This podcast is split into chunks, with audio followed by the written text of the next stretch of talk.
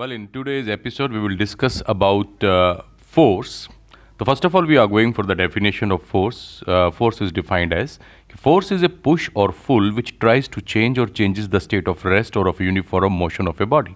तो फोर्स वो पुश या पुल है जो कोशिश करता है या सच में बदल देता है स्टेट ऑफ़ रेस्ट और of uniform motion of a body तो कह सकते हैं कि force is the cause of translatory motion force कारण बनता है ट्रांसलेटरी मोशन का। It arises from the interaction of bodies either due to contact for example reaction और फ्रिक्शन और from a distance for example gravitational और electric force between two charge particle तो force जो है बॉडीज़ uh, की interaction के कारण पैदा होता है। ये इंट्रैक्शन कॉन्टैक्ट के कारण भी हो सकती हैं। रिएक्शन या फ्रिक्शनल फोर्स जो है वो कॉन्टैक्ट uh, के कारण प्रोड्यूस होता है और फोर्स जो है वो डिस्टेंस के कारण भी प्रोड्यूस हो सकता है। ग्रेविटेशनल फोर्स या इलेक्ट्रिक फोर्स दो चार्ज पार्टिकल्स के बीच में जो होता है वो डिस्टेंस जो उनके बीच में है उस पर डिपेंड करता है। अब देखिए फोर्स को लेकर कुछ हम और डिस्कशंस करते हैं। तो पहली बात तो ये कि फोर्स जो है वो एक वेक्टर क्वांटिटी है, इसका मैग्नीट्यूड भी होता है और इसकी डायरेक्शन भी होती है। ये पोलर वेक्टर है। ये पोलर वेक्टर क्यों है? क्योंकि इसका एक पॉइंट ऑफ़ एप्लीकेशन होता है, इसकी डायमेंशंस भी होती हैं। और फोर्स जो है, इसको फाइंड आउट करने के हमारे पास कुछ फार्मूलाज हैं।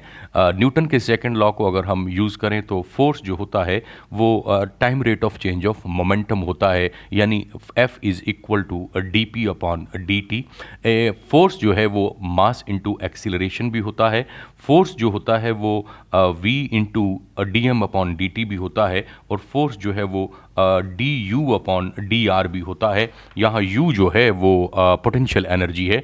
तो हम ये कह सकते हैं कि from Newton second law the definition of forces force is always equal to time rate of change of momentum यानी F is equal to D P upon D T अब अगर किसी बॉडी का मास कांस्टेंट है तो force को हम simply और सिंपली मास इनटू एक्सेलरेशन से भी रिप्रेजेंट कर सकते हैं। लेकिन कई बार कुछ सिचुएशंस ऐसी आती हैं कि बॉडी का मास तो चेंज होता रहता है लेकिन velocity of escape of mass remains constant जैसे कि कोई रॉकेट जब ऊपर की तरफ़ जाता है तो उसमें जो फ्यूल है, वो फ्यूल बर्न होता है तो उसका मास कम होता चला जाता है, यानी इस केस में मास कांस्टेंट नहीं है, लेकिन जिस वेलोसिटी से फ्यूल बाहर बाहर निकल रहा है, वो वेलोसिटी कांस्टेंट रहती है। तो इस सिचुएशन में वेलोसिटी चूँकि कांस्टेंट हो जाती है तो फोर्स को इस पर्टिकुलर केस में हम अलग फार्मूला से रिप्रेजेंट करते हैं, और वो फार्मूला होता है F is equal to V into D M upon D T M जो है, यहाँ पे मास है तो D M upon D T है जिस रेट से मास कम होता चला जा रहा है। कंजर्वेटिव फील्ड्स की जहाँ तक बात करें तो कंजर्वेटिव फील्ड्स के केस में फोर्स जो होता है, वो हमेशा और हमेशा negative gradient of potential energy होता है। यानी हम ये कह सकते हैं कि F is always equal to minus D U upon a D R तो ये कुछ फार्मूलाज हैं डिपेंडिंग अपॉन द सिचुएशन के किस सिचुएशन में हम डील कर रहे हैं और depending upon that we use the various formulas जहाँ तक फोर्स के डायमेंशनल फार्मूला की बात है तो डायमेंशनल फार्मूला फोर्स का होता है M L T raised to power minus two इसके यूनिट्स की अगर हम बात करें तो एम के एस सिस्टम में फोर्स का जो यूनिट है, वो होता है kilogram metre upon second square इसे न्यूटन भी कहते हैं। सी जी एस सिस्टम में फोर्स का जो यूनिट है, वो होता है gram centimetre upon second square इसे डाइन भी कहा जाता है। और एफपीएस सिस्टम में फोर्स का जो यूनिट है, हालाँकि इसको ज़्यादा हम यूज़ नहीं करते हैं, ये होता है पाउंडल तो एम सिस्टम में जो फोर्स का यूनिट है, वो न्यूटन है सीजीएस सिस्टम में डाउन डाइन है और एफपीएस सिस्टम में पाउंडल है. One newton is always equal to ten to power five dyne के होता है. वन न्यूटन जो है, वो हमेशा ten raise to power five dyne के होता है. इन प्रॉपर यूनिट्स की अगर हम फोर्स के बात करें तो इन प्रॉपर यूनिट्स जो होते हैं, वो किलोग्राम वेट या ग्राम वेट होते हैं। वन किलोग्राम वेट जो है, वो हमेशा और हमेशा 9.8 न्यूटन के बराबर होता है और वन ग्राम वेट जो है, वो 980 डाइन के बराबर होता है। तो अभी हमने ये देखा कि फोर्स के जो यूनिट्स हैं एम के एस सिस्टम में फोर्स का यूनिट है newton C G S system में फोर्स का यूनिट डाइन है। वन न्यूटन जो है वो हमेशा और हमेशा ten raise to power five dyne के बराबर होता है। जहाँ तक इम प्रॉपर यूनिट ऑफ़ फोर्स की बात है तो हमारे पास एम के एस सिस्टम में किलोग्राम वेट और सी जी एस सिस्टम में जो है इम प्रॉपर यूनिट वो ग्राम वेट होता है। One kilogram weight is always equal to 9.8 newton के होता है और वन ग्राम वेट जो है वो 980 डाइन के बराबर होता है। When whensoever uh, force is written without direction, then positive force means repulsive, while negative force means attractive. तो अगर हम फोर्स uh, को विदाउट uh, डायरेक्शन लिखते हैं तो पॉजिटिव फोर्स का मतलब होता है रिपल्सिव uh, फोर्स और नेगेटिव फोर्स का मतलब होता है अट्रैक्टिव मान लीजिए हमारे पास दो सिमिलर चार्ज पार्टिकल्स हैं। सिमिलर चार्ज का मतलब या तो दोनों पर पॉजिटिव है या तो दोनों पर नेगेटिव चार्ज है तो जो इलेक्ट्रिक फोर्स होगा वो पॉजिटिव होगा। मतलब ये कि सिमिलर के बीच में रिपल्शन है। लेकिन अगर हमारे पास दो चार्ज पार्टिकल हैं और उनके ऊपर अपोजिट चार्जेस हैं तो फोर्स जो होगा वो हम नेगेटिव करके दिखाएँगे। नेगेटिव का यहाँ पर मतलब होगा कि फोर्स जो है वो अट्रैक्टिव है। फोर्स को हम मसल्स के थ्रू भी अप्लाई कर सकते हैं मशीन के थ्रू भी अप्लाई कर सकते हैं और नेचर जो है वो भी फोर्स अप्लाई करती है। मैन और हॉर्स जो फोर्स अप्लाई कर रहे हैं, वो मस्कुलर फोर्स हैं। कोई क्रेन या कोई ट्रैक्टर जो फोर्स अप्लाई कर रहा है, वो मैकेनिकल फोर्स हैं। ग्रेविटेशनल या फ्रिक्शनल फोर्सेज जो हैं, वो नेचुरल फोर्स हैं।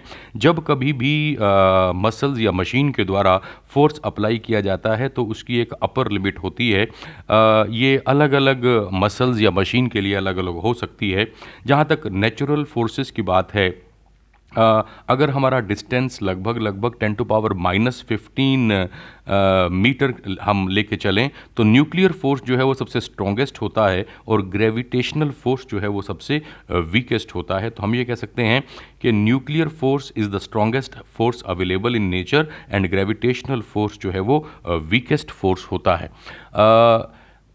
फोर्स को हम आ, आ, कुछ उसकी पोजीशंस या मोशंस पे भी डिपेंड करके दिखा सकते हैं। इस हिसाब से फोर्स चार बार तरह का हो सकता है। पहला है कांस्टेंट फोर्स यदि आ, किसी फोर्स की डायरेक्शन और मैग्नीट्यूड जो है वो कांस्टेंट रहें तो हम कहते हैं कि फोर्स हमारा कांस्टेंट फोर्स है। मैकेनिकल फोर्स जो है, जिसका मैग्नीट्यूड कांस्टेंट है और जो मशीन के द्वारा प्रोड्यूस किया जाता है, वो कांस्टेंट फोर्स का एग्जांपल है। किसी स्ट्रिंग में जो टेंशन प्रोड्यूस हो रही है, वो भी कांस्टेंट फोर्स का ही एग्जांपल है। दूसरा है हमारे पास टाइम डिपेंडेंट फोर्स अगर फोर्स जो है, वो टाइम पे डिपेंड करे तो उसे हम टाइम डिपेंडेंट फोर्स कहते हैं। फॉर एग्ज़ाम्पल इम्पल्स या motion of a charge particle in an alternating electric field is time dependent तो इम्पल्स जो है, जिसके बारे में हम आगे डिटेल में चर्चा करेंगे, ये बेसिकली फोर्स और टाइम का प्रोडक्ट होता है और कोई चार्ज पार्टिकल जब किसी अल्टरनेटिंग इलेक्ट्रिक फ़ील्ड में मूव करता है तो ये जो मोशन उसकी होती है, ये टाइम डिपेंडेंट फोर्स की होती, का कारण होती है।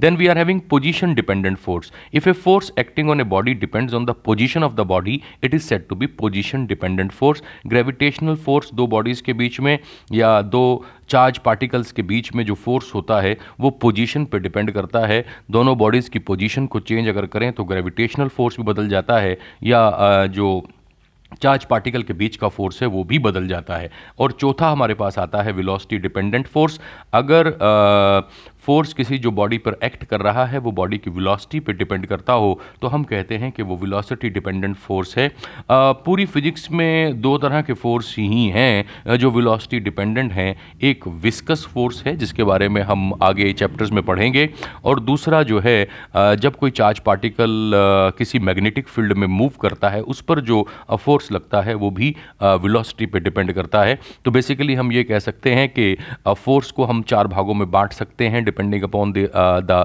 dependency on various factors पहला कांस्टेंट फोर्स है दूसरा टाइम डिपेंडेंट फोर्स है तीसरा पोजीशन डिपेंडेंट फोर्स है और चौथा वेलोसिटी डिपेंडेंट फोर्स है। uh, किसी भी मशीन के द्वारा जो फोर्स लगाया जा रहा है अगर उसका मैग्नीट्यूड नहीं बदलता तो वो कांस्टेंट फोर्स का एग्जांपल है। किसी स्ट्रिंग में जो टेंशन प्रोड्यूस हुई है वो भी कांस्टेंट फोर्स का एग्जांपल है जो फोर्स टाइम पे डिपेंड करता है। जैसे uh, कोई चार्ज पार्टिकल अगर किसी अल्टरनेटिंग इलेक्ट्रिक फ़ील्ड में मूव करता है, तब उस पर जो फोर्स लगता है, वो टाइम डिपेंडेंट होता है।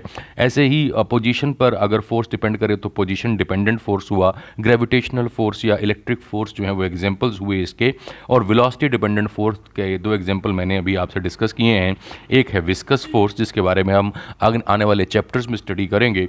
और दूसरा है मैग्नेटिक फ़ील्ड में जब कोई चार्ज पार्टिकल मूव करता है तो उस पर जो फोर्स लगता है, वो भी वेलोसिटी पे डिपेंड करता है। ये जो पोजीशन डिपेंडेंट फोर्स होते हैं, ये या तो आ, हमेशा किसी फिक्स्ड पॉइंट की तरफ़ लगते हैं या फिक्स्ड पॉइंट से दूर की तरफ़ लगते हैं तो इन्हें हम सेंट्रल या नॉन सेंट्रल फोर्सेस भी कह सकते हैं। अर्थ हमें मालूम है, सूरज के चारों तरफ़ घूमती है। इलेक्ट्रॉन एटम में इलेक्ट्रॉन एटम में न्यूक्लियस के चारों तरफ़ घूम रहे होते हैं और ये जो हैं एग्ज़ाम्पल हैं सेंट्रल फोर्सेस के। सेंट्रल फोर्सेज की अगर हम बात करें तो सेंट्रल फोर्सेज में क्योंकि फोर्स एक फिक्स्ड पॉइंट से गुजरता है तो torque about the fixed point is always zero यानी रोटेशनल इफ़ेक्ट जो है वो सेंट्रल फोर्सेस का हमेशा और हमेशा ज़ीरो होता है। फोर्स को हम कंजर्वेटिव या नॉन कंजर्वेटिव भी कह सकते हैं। If under the action of a force work done in a round trip is zero अगर किसी बॉडी पे फोर्स लगा हो और वो बॉडी एक सर्कल में मूव कर रही हो, एक राउंड ट्रिप हो तो वर्क जो है वो ज़ीरो होता है। या हम ये कहें कि work is path independent work path पे डिपेंड नहीं करता। हो तो इस तरह के फोर्स को कंजर्वेटिव कहा जाता है। अदरवाइज़ uh, इसे हम नॉन कंजर्वेटिव फोर्स कहते हैं. Gravitational force electric force electric forces elastic forces ये कंजर्वेटिव नेचर के होते हैं जबकि फ्रिक्शनल एंड विस्कस फोर्स जो हैं ये नॉन कंजर्वेटिव नेचर के होते हैं. Uh, जब कभी भी हमारा फोर्स नॉन कंजर्वेटिव नेचर का होता है तो हमेशा और हमेशा कुछ मैकेनिकल एनर्जी जो है वो हीट की फॉर्म में लूज कर दी जाती है. फोर्सेस uh, को हम इंटरनल या एक्सटर्नल भी कह सकते हैं इंटरनल फोर्सेस वो होते हैं जो किसी सिस्टम के भीतर जो पार्टिकल्स हैं, उनके बीच में लगते हैं, जबकि एक्सटर्नल फोर्सेस वो हैं जो सिस्टम पर लगते हैं। मान लीजिए कोई सिस्टम हमारे पास है, उस सिस्टम पर हमने कोई फोर्स लगाया है तो वो एक्सटर्नल फोर्स है, लेकिन उस सिस्टम में जो पार्टिकल एक दूसरे के ऊपर फोर्स लगा रहे हैं, वो इंटरनल फोर्सेस कहलाते हैं। फोर्सेस को हम क्लासिफिकेशन का एक और आधार बनाकर भी डिफाइन कर सकते हैं। हम ये देखते हैं कि उनका ओरिजिन क्या है। वो रिएक्शन से पैदा हुए थ्रस्ट से पैदा हुए टेंशन से पैदा हुए इलास्टिक हैं या फ्रिक्शनल हैं इन इस हिसाब से भी हम फोर्सेस को जो हैं क्लासीफाई कर सकते हैं। For example weight weight of a body is the force by which it is pulled by the gravity of a nearby astronomical body usually earth तो वेट uh, क्या है? वेट वो फोर्स है जिसके द्वारा uh, कोई एस्ट्रोनॉमिकल बॉडी uh, दूसरी body को अपनी ओर खींचती है। क्योंकि सबसे निकट हमारे एस्ट्रोनॉमिकल बॉडी जो है वो अर्थ है। तो वेट में हम एस्ट्रोनॉमिकल बॉडी की जब बात करते हैं तो अर्थ की बात करते हैं। If a body of mass M is located at a point where acceleration due to gravity is G then weight will be equal to M G तो वेट जो होगा वो एम जी होगा। जब भी कभी बॉडी को किसी रिजिड सरफेस के अगेंस्ट प्रेस किया जाता है तो उस बॉडी पर एक फोर्स लगता है जो uh, सरफेस इन कॉन्टेक्ट के परपेंडिकुलर होता है। ये फोर्स नॉर्मल फोर्स या रिएक्शन कहलाता है। Again I am repeating whenever a body is pressed against a rigid surface body experiences a force which is perpendicular to the surfaces in contact this is called a reaction जहाँ तक thrust की बात है तो it always acts opposite to the weight ये हमेशा wait के opposite act करता है और ये हमेशा बराबर किसके होता है? Weight of fluid displaced by the body अगर आप किसी बॉडी बॉडी को आ, किसी लिक्विड में डुबोते हैं तो वो जहाँ पर बॉडी होगी उस, उस उतने एरिया के उतने वॉल्यूम के फ्लूड को जो है वो रिमूव कर देगी अपनी जगह बनाने के लिए। वो जो वॉल्यूम रिमूव हुआ है अगर हम उस फ्लूड का वेट ले लें तो वो थ्रस्ट कहलाता है। इसको बोयंसी फोर्स भी कहते हैं इसे बोयंसी फोर्स भी कहते हैं। इलेक्ट्रिक फोर्स की बात अगर हम करें तो चार्ज पार्टिकल है। मान लीजिए क्यू वो किसी यूनिफॉर्म इलेक्ट्रिक फ़ील्ड ई में पड़ा है तो उस पर एक फोर्स लगता है, जिसे इलेक्ट्रिक फोर्स कहते हैं, और इलेक्ट्रिक फोर्स को हम Q इंटू ई से रिप्रेजेंट करते हैं। तो क्यू चार्ज पार्टिकल था वो एक इलेक्ट्रिक फ़ील्ड में पड़ा था। इलेक्ट्रिक फ़ील्ड की ताकत ई थी तो जो फोर्स लगा है वो क्यू इंटू ई के बराबर हो जाएगा। तो ये कुछ चीज़ें थी related with what related with force और इनका आप ध्यान रखेंगे ये बेसिक्स हैं फोर्स के चैप्टर को आ, समझने और पढ़ने के लिए। तो एक बार फिर से मैं ब्रीफ किए जाता हूँ। सबसे पहले हमने फोर्स की डेफिनेशन ली कि फोर्स वो पुश या पुल है जो किसी वस्तु की रेस्ट की या मोशन की स्थिति को बदलता है या बदलने की कोशिश करता है। फोर्स को मैथमेटिकली फाइंड आउट करने के अलग अलग फार्मूला हैं फोर्स न्यूटन के सेकंड लॉ के हिसाब से D P upon D T होता है। अगर मास किसी बॉडी का कांस्टेंट है तो फोर्स को हम F is equal to M A से भी रिप्रेजेंट कर सकते हैं। लेकिन कई केसेस ऐसे होते हैं जहाँ मास कांस्टेंट नहीं होता है। जैसे रॉकेट जब ऊपर जाता है तो फ्लूड उसके अंदर जो होता है वो बर्न करता है और वो बर्न करता है तो उसका मास कम होता चला जाता है तो मास कांस्टेंट नहीं है।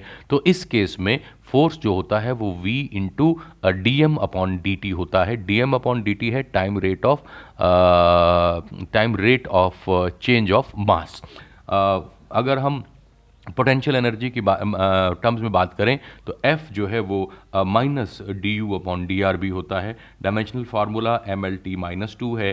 यहाँ तक यूनिट्स की बात है फोर्स के M K S system C G S system में हमने देखा newton and dyne one newton is always equal to ten to power five dyne के होता है।